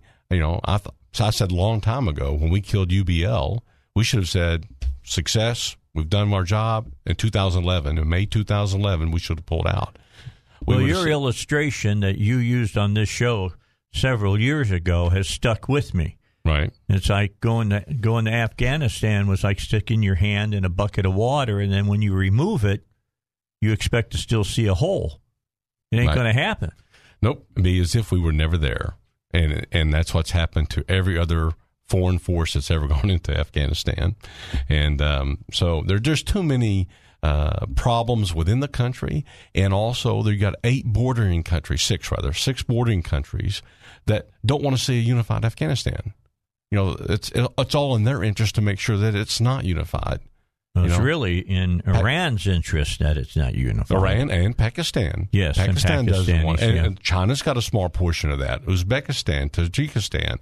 I mean, all of these folks, they don't want to see a unified Afghanistan, and there's enough turmoil in the country, Dave. You got 14 different, 14 different ethnicities there, a lot of language, very tribal. Uh, they don't trust each other if they're from a different tribe. Uh, uh, there's, a, there's that's the reason that it's just one of those unique areas that probably will never be a unified country as we as we see it, as we know it.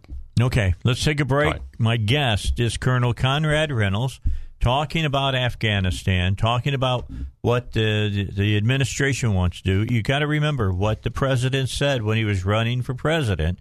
He said he wanted to get us out of Afghanistan. He's referred to it a couple of times uh, at his big rallies that he's been doing lately.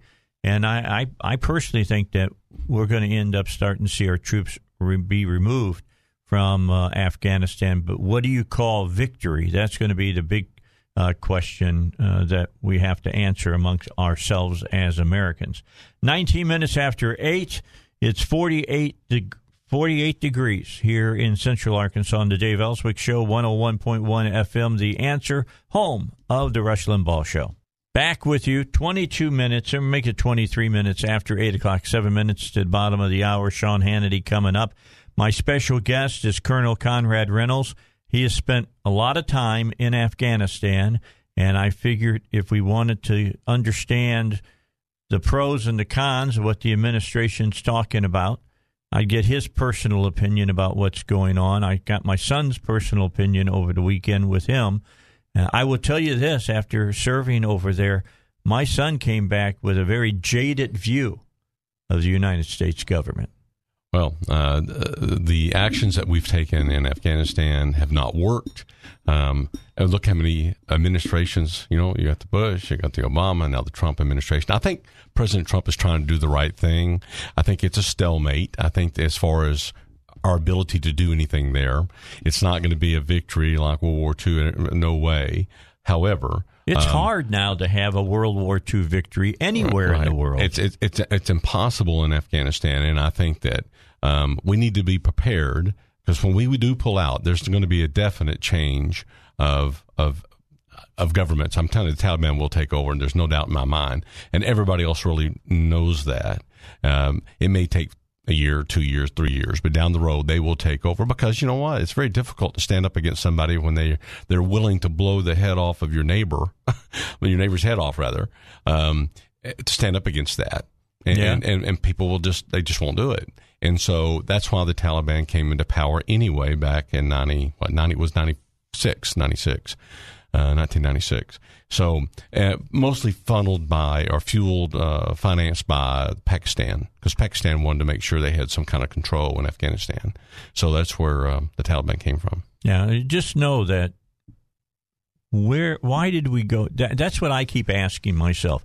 Why did we go in in the first place? Right. And the first reason we went in is because Al Qaeda was using Afghanistan as training grounds. Safe haven, they, safe haven for them, so Yeah. they could go in there and, and, And- train. and Correct. so we went in and we crushed that.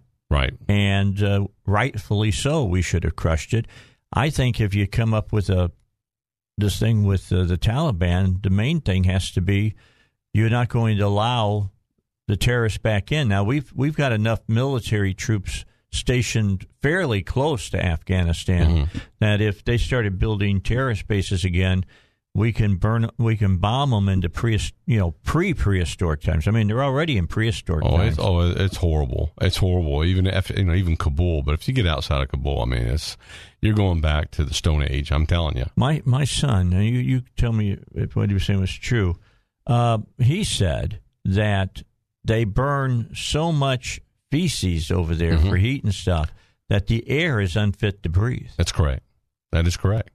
And if you go to places you can look when you get above Kabul, you can just see this. Uh, it's just black all over it. I mean, you can just see all this.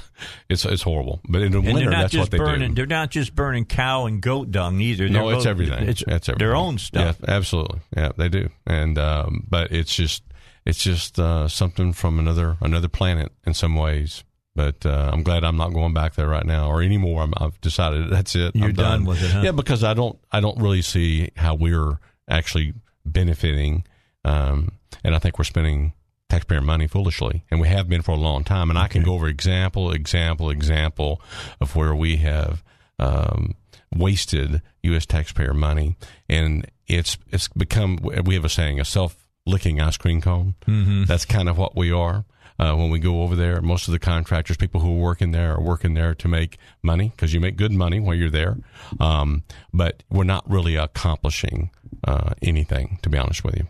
So, do you fall in my category? If we can keep the terrorist bases from restarting up, we can we can declare victory and move out. Oh, absolutely. Well, well, we should have done that, as I said, in 2011. We would have saved 50 bi- minimum of 50 billion dollars a year. Uh, since if we have done that, um, I think that's the only thing that we can do. Where otherwise we'll be there forever, and they'll never stand on their own feet. But and they're never capable, I don't think, because of the way that they're structured, and because of the um, the differences in the, the population who actually reside there.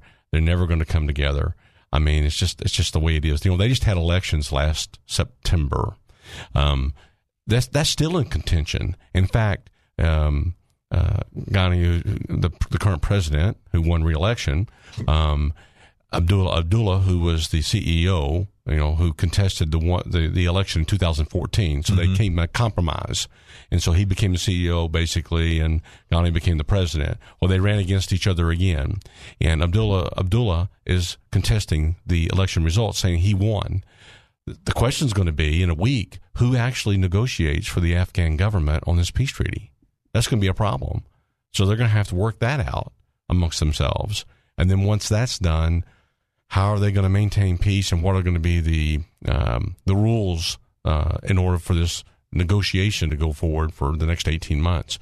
I think um, I'm not real hopeful of that, but I do believe and I applaud President, President Trump because I think that we do need to be out of Afghanistan. I think it's time. I think that we need to be um, aware of what the outcome probably will be.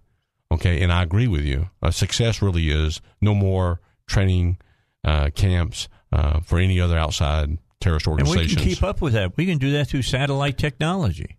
We can do a lot of that. Yeah, yeah. yeah. We can But, uh, watch.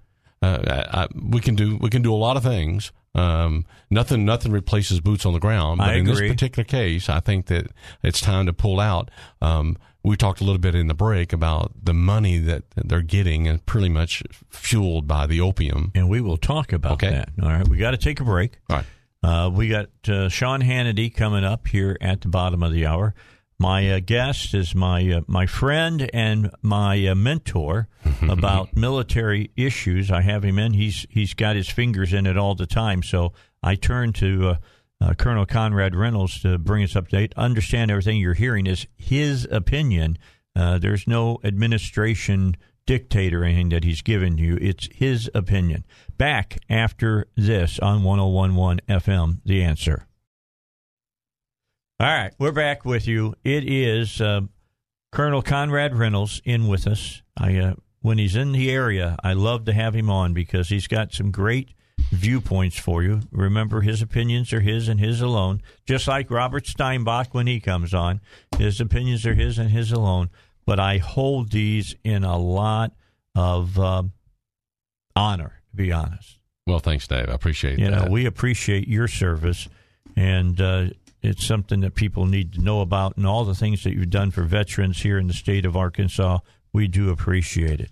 25 minutes till 9 and 48 degrees. We haven't moved up. We haven't moved down. We're just staying static right now. High today, they're telling us 60 degrees. That's what we're looking at, but we're going to have a lot more uh, sun today. It's supposed to break out, so I'm going to hold the weatherman to that. If it doesn't, uh, I might have to take out my own jihad on him. I don't know. I'm I'm I'm wanting I'm wanting some sunshine. You know what I'm saying? I'm wanting some sunshine. All right. One thing that we mentioned uh, at the end of the last half hour, and I'm aware of it, uh, and I don't know how many Americans are really aware of it. It's not talked about openly. Is the opioid uh, opioid opioid uh, growing that goes on over in Afghanistan? They grow a lot of poppy over there. Uh, They've been growing poppy for thousands of years, and it's a lot of money. And in fact, now they're growing more than they've ever grown ever, and it's happening right now. Absolutely. And if we wanted to stop it, we probably could. Well, you know, there's been problems, and the problems have come in between uh, the people who want to eradicate it, uh-huh. right? Um, and we'll say those, you know, the State Department, DEA, say, look, you got to get rid of all the get rid of all these crops. We can go, we can burn them out, whatever. A lot of the military people don't want that because they knew, uh, and go back to Vietnam, Agent Orange, defoliant, they didn't said, hey, there's a problem there. So there was some resistance for the last 18 years from the military, but also the counterinsurgency people for the U.S. and the allies didn't want to do it because then you hurt all the farmers. And then you, you And need their assistance who and do help. they go? They go to the, That's the right. Taliban. Right. So there's the, there's the uh, dilemma. And so there's always been this problem. And so there's been no coherent strategy on how to get rid of it. Is there a coherent strategy? No, there's never been one. In fact, the Brits initially took that on back in 2003, 2004. That was going to be their thing. Well, what they decided is they would pay $700 an acre, okay, to these farmers to get rid of their opioid crop. Of course, you know what happened. You know, they grew twice as much, so they get more money. So they were growing more and more and more. And what they would do, they would take the poppy seed, they would get the, um, it's kind of a sap out of that, um, and sell that on the drug market, basically, to get processed. And then they would burn down their crops and get to $700 anyway. So after about two years, they realized that was, that program was never going to work. And so, They start, so- they start seeing swimming pools behind, the uh, farmers' uh, houses. Well, right, right. Well, they quickly realized they quickly realized uh, that this was not going to work. In fact, the problem we have right now, of course, the Taliban. That's their big money maker. They get about two hundred million dollars a year, and that's what funnels. That's what fu- uh, funds their terrorist activities, the IEDs and things of that nature. So, uh, the uh, that's been a bust. Um, most of the opioids that uh, are grown there, uh, are the the poppy seeds and what's made of it, the heroin that comes from that, pretty much uh, impacts Europe and not the U.S um, you know, they're responsible for about 90% of all the poppy that's grown uh, in that. Ours is coming from south of the border. all of ours comes, maj- the majority of it comes from um, from Mexico, yes. okay, Um, and Colombia still. Well, well, yeah, some, but not as much. You know, in fact, they were trying to use the uh, Colombia model um, that we used back in the late '80s, early '90s to Mm-hmm. get rid of most of the cocaine in Afghanistan. Of course, it didn't work. You know, there's just two different countries. Again, You know, at least you know in Colombia, you've got a, an effective government that that works, and the people who support that. You don't have that in Afghanistan. So we've learned a lot of lessons. In fact, there's a uh, paper. Your listeners, if they get time, they need to go read the Afghan papers. I don't know if you've heard about that or not. I have but it- not. uh, the Afghan papers were, uh, I guess, the Washington Post filed uh, freedom of information. Freedom of Information Act. It took them about three years to get, and this was a study done by the Inspector General. His name was John uh, Special uh, uh, special inspector general for Afghan reconstruction. What he did was he took about four years and they interviewed 400 people, General Petraeus, all the different leaders, and a lot of other people who didn't want to be uh, names in the report. And uh, basically, a hot wash, a lessons learned. And what they learned was just about everybody felt like this was a no win situation, but that's not what they were telling the American public. They were telling people we're making progress, we're doing this. Keep a brave face. They- Oh yeah, and when the reality was, everybody knew that this was a problem, and uh, it's called the Afghan Papers, and I uh, I think people they can Google it, look it up, but it's it's very interesting. Um, and that just goes to show you when you have a self-licking ice cream cone, like all the guys that we all get paid, people who go over there want to show progress so they can keep their jobs and keep coming back. Oh, sure. And you know That only and, makes uh, sense, doesn't it? Oh, absolutely. And so that's what was happening. Even though progress wasn't really being made, that's what we wanted to show. That's what people showed. And uh, I, it's it's very very sad to be honest with you. Well, it sounds like the recent past, and I use recent, last 50, Right. 60 years of uh, American foreign policy. Right. Well, the foreign policy we had there was uh, nobody really wanted to stand up and say what needed to be said, and that is it's time to pull out. And so that's why I applaud President Trump. I think he's doing the right thing. I think we, we need to make that call, and it's not going to be pretty on the other side of it. It really isn't. Uh, but we need to be aware of that. Well, you know, war is never pretty. Right. And when you break stuff, something's got to go into the place of the stuff that you broke. Right. Right. You just got to you got to weigh the options. I mean, can we keep terrorist groups from starting camps again and and and move out and know that we don't have to worry about Al Qaeda getting training so they can take on our military in other areas of the world in Africa or whatever? Uh, if that's the case, then I'm all for it. You know, bomb them into oblivion if you have to. Well, Afghanistan is is a is a fertile ground for any type of terrorist activity or groups or getting people because number one, they have a very low literacy rate. Uh, that's one, uh, less than fifty percent uh, can read or write. Um, about, I think it's uh, four out of five soldiers in the army can't read or write. Wow. So that gives you an idea uh, some of the problems they have there. Life expectancy there has come up from 44 years to 50 years. So you, your life expectancy is 50 years in Afghanistan. Mm-hmm. Um, so um, it's it's just a fertile ground for people who have no. The unemployment rate right now is about 23, 24 percent. Um, and there's no industry over there. it- well, the- and those who do se. work only make about two thousand a year. Yeah. So, so it's it's a real problem. And uh, so, where are you going to go if you're going to try to pro- provide food for your family? Well, you can go to the Taliban. You can go to uh, the the ISIL, and a lot of these people change groups. They go from one group to another group. It's not like different people. Where they get most of their money. You That's know? right. That's Can exactly you get right. more money from that group or this group? Al? Th- that's it. And uh, so, and but that's that's what we've been dealing with now for many, many, many years. And there are some good people in Afghanistan. Don't get me wrong, but the reality is, um, I don't think we're ever going to change it. And um, but you know, uh, we have some of the uh, Afghans who have helped us. Uh, particularly some of our special forces units that are going out doing night raids, that kind of stuff. A lot of those guys, very dangerous mission, but those are the guys actually that we're bringing back and resettling in the U.S. And of course, my thought has always been those are the guys we need to keep there. Those are the guys who need to be the leaders of their country, That's not right. leave. Yeah. But they're leaving, and we allow that, and that's kind of the the penny they get for helping U.S. soldiers or the. And why are they leaving? Is it because they know what the future of is? course, they know. Every one of them knows, and so and most of them now. You know what? Did you know that uh, uh, Britain has never let any of their interpreters come back and get a, reside back in in the UK? Why is that?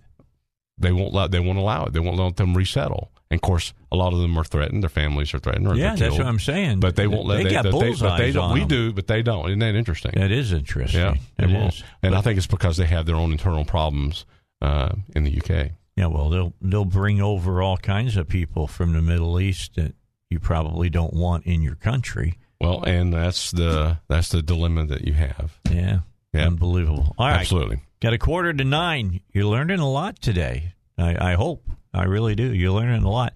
Let's talk a little bit about Western thought. Western thought is different than the way they think in Afghanistan.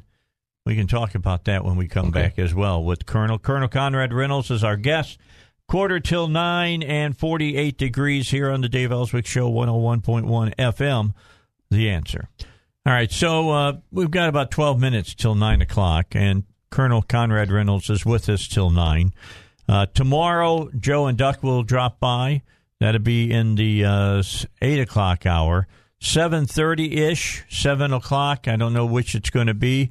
Uh, we'll have Congressman French Hill on with us, and we'll talk with him about what's going on. Interesting conversation with him last week because he had just got back from the border down by uh, in Arizona. Was interesting what he had to say and how he was explaining to us the difference between being on the border in Arizona, being on the border over by San Diego, or being on the border over in McAllen, Texas, and how it all differs in the different areas you, you're at. Now, I've been on the border in Arizona at King Anvil Ranch, and I can tell you it was an eye opening experience uh, for me as far as that's concerned. Won't go into that anymore. We'll we'll get into it later on on another program. But I, I wanted to talk a little bit about Western thought. Uh, when America was founded, it was founded on Western thought, Magna Carta, and all of those different things. Afghanis do not have that kind of a history.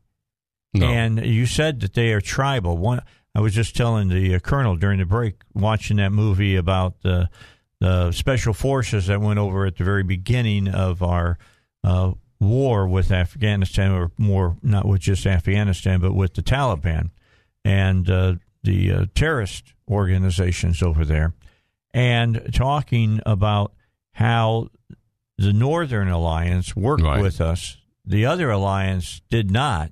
In fact, they became kind of a thorn in our side because they would cut off areas that they were they knew that they had to use to be able to attack the enemy.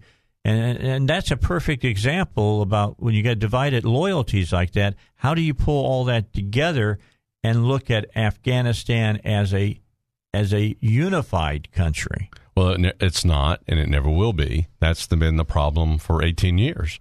Uh, they don't view themselves as we in America. We view ourselves as Americans. Mm-hmm. Okay, I'm from Arkansas. I'm an Arkansan, but I'm I'm an American, and that's what unifies us together. Uh, Afghans don't see that way because usually Afghans the, uh, always refer to the Pashtun tribe, not all the other tribes. And so the other tribes don't view themselves as Afghan. Um, for us, though, it's very hard for us to understand. We think that they should all uh, view themselves as that Afghanis. way, right? And it's not. It's not that way. It'd be like, and I'd give this example in the break, but it's like taking all the Indian tribes in America, throwing them all in Arkansas, and saying, "Okay, you're all Arkansans now." Okay, they would not agree with that at all, even though we gave them that you know, we said that's who you are. Yeah, because no. they're they're proud of their particular tribe, and that's and that is who they have loyalty to, and that is the and that's the problem that we're having right now. You know, and am I am I? That's one of the main problems that we have. You know what? Afghanistan's about the size of Texas, a little smaller, but it's got a GDP about the size of Maine, mm-hmm. about sixty nine billion a year. Not much. So it's a very poor country, extremely poor country. They're going to they're going to need financial assistance for the next you know 50 to 100 years. I don't think that we're in a position to do that. I just don't, and um, so I don't really see. Like I said, that's why I said about the no win earlier in our conversation. I don't see th- that we're able going to really make a big difference at all. And so uh, I think you're right in the sense that if our goal is we're going to get make sure that there's no training bases, no environment for uh, another terrorist organization to come in and start building. Um, and they agree to that and they live up to that, which I think is, you know, it's a toss of the coin whether they will or not. But I think that's going to be the best we're going to get. All right. Well, I, I think. You know, we've we've pretty much touched on everything that I wanted to touch on uh, today about Afghanistan. Let me ask this question: I'm, I'm moving to a different part of the world. oh. Another another part that I think is going to be the next hot spot, and that's that's Africa. Africa's well, Africa is it's, uh, it's already pretty hot over there. Right. Well, there's a lot of things going on in Africa, and one of the bigger, bigger, biggest players in Africa right now is China. Yeah, I know. And China is. You would not believe how much money China is uh, just pouring into to Africa, mainly, well, mainly need, for the natural resources. That's exactly what I said. They need the natural that's resources, what, and, that's what it is. I went to. Um, it's been a few years ago. I went to Kenya and um, uh, I'm telling you, uh, most of the roads they're all built by Chinese, the Chinese uh, uh, construction firms coming in. Uh, I'm telling you, it's they're they're into Af- to Africa big time right now. Okay, so when you look at that, and then you hear what our Attorney General said, Barr, just the other day, w- you know, warning governors here in the state of Arkansas about Chinese companies coming here and bringing uh, their thought processes and perhaps not just worried about how much money they're making, but how can they sway the American government and a state government? Right, right. There's something to be learned from that, is oh, there not? oh, it is. All you have to do is look at how much influence they have right now in Africa and some of the countries. I'm telling you, it's um, it's an amazing. I was shocked at how much influence they that they have right now. So, um, and most of the money that they're using, of course, is paid for by whom? It's paid by us buying products from China. Mm-hmm. Yeah, Yeah, because I, I look at, at Africa and I look at the east coast Right. of Africa, and that seems to be where everything's happening. It gets down towards um, Rwanda and that area, and that's kind of a demarcation line right now. Mm-hmm. And the Chinese seem to be using the Muslim movement to their benefit. Am I, am I right about that? I, that I, I I really couldn't comment on. I don't know. Um, I, I don't I don't know some of their political strategies there in, in, in Africa. I do know that they have a lot of influence, and I know that their main their main st- purpose is for the natural resources there. And I know that our government is not talking to the American people enough about what's going on in Africa. That's true. In fact, I think we're we're even eliminating AFRICOM. Uh, there was some discussion about uh, eliminating that. I don't know. I, I just think that that's a that's a whole nother whole nother story. I'd have to do some reading, come back and talk to you about that. Well, if you're not wanting to go back to Afghanistan, No, Africa, I'm not going Africa, back. Africa might be somewhere where they want you to go. No, I've been to Africa too. I really don't care. to You don't like there. Africa either? No, I don't like it. You don't like saying Mount Kilimanjaro? I'm just saying. I'm just that's a, that's one country I've always wanted to visit, but I want to visit kind of the, the southern part, and and they've had the same kind of problems there as they've had in Afghanistan, the whole tribal Mhm. thing. Right. I mean, you know, we talked about Rwanda. You talked about the Tutsis and Right. the Hutus and the problems that were there for, for that during the, the Clinton administration, Right. and uh, and the millions of people that died uh, there in the civil war that they had. But uh, then you look at uh, the ten horde dictators. I mean, Mugabe just died, and I hope that Satan had a really hot spot in hell for him Right. because we gave his people were starving. A lot of people don't even know this story, and we gave them tons upon tons of food, Mhm. and he put them in storage houses. And the only way you got the food is if you did things his way. Right. Right. And he starved his people to death. Right. Right. Unbelievable. But that's happened. That's we've done Oh, that. That's happened place, all sure. over the place. I, absolutely. You know, you So- gotta you gotta pick your. You know, you're. I guess you're kind of damned if you do, damned if you don't. In some of those situations, who you make your friends with. That, you're exactly right. Exactly right. But we got a lot to learn. And uh, Afghanistan right now is on the on the hot plates on the front front burner right now. But here's So, the key: Yeah. Are we learning, or are we just you know repeating?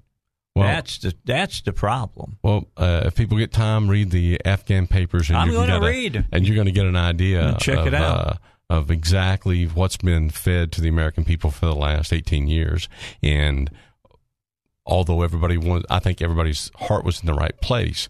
They just simply weren't willing to face reality that uh, there's some things we can't fix. You know, there's, there, we can't fix everything with money. So if we're not in Afghanistan, should we turn our attention and uh, you know basically surround Iran?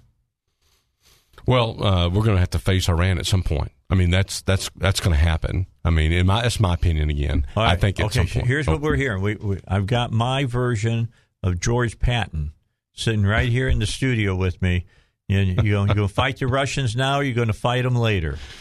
Well, in this case, uh, the the Iranian problem is going to be a big problem for the world if they get a nuclear weapon, which we cannot allow. That's right. We cannot allow that. Uh, at some point, you're going to have to face that that demon. It's coming. It's coming to us. And uh, the Obama administration simply kicked the can down the road for about ten years.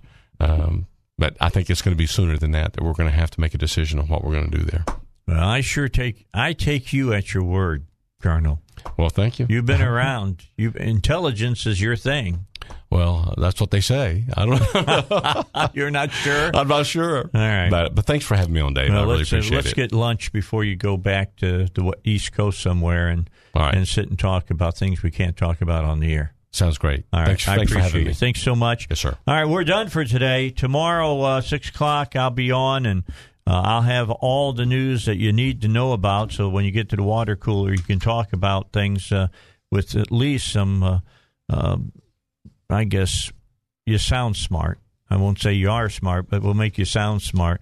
And then we'll uh, we'll talk with uh, the congressman, Congressman Hill. We'll see what he wants to talk about. We'll talk with the car uh, guys, uh, Joe and Duck. They'll be on as well. Until then, you have a great day. Don't forget Gallagher's up next.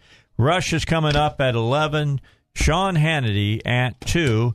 Jay Sekulow for an hour from five o'clock until six o'clock, or his son will be here. I'll be back with you at 6 a.m. tomorrow morning. It's uh, still 48 degrees, looking for a high today of 60. See you then. Have a great day.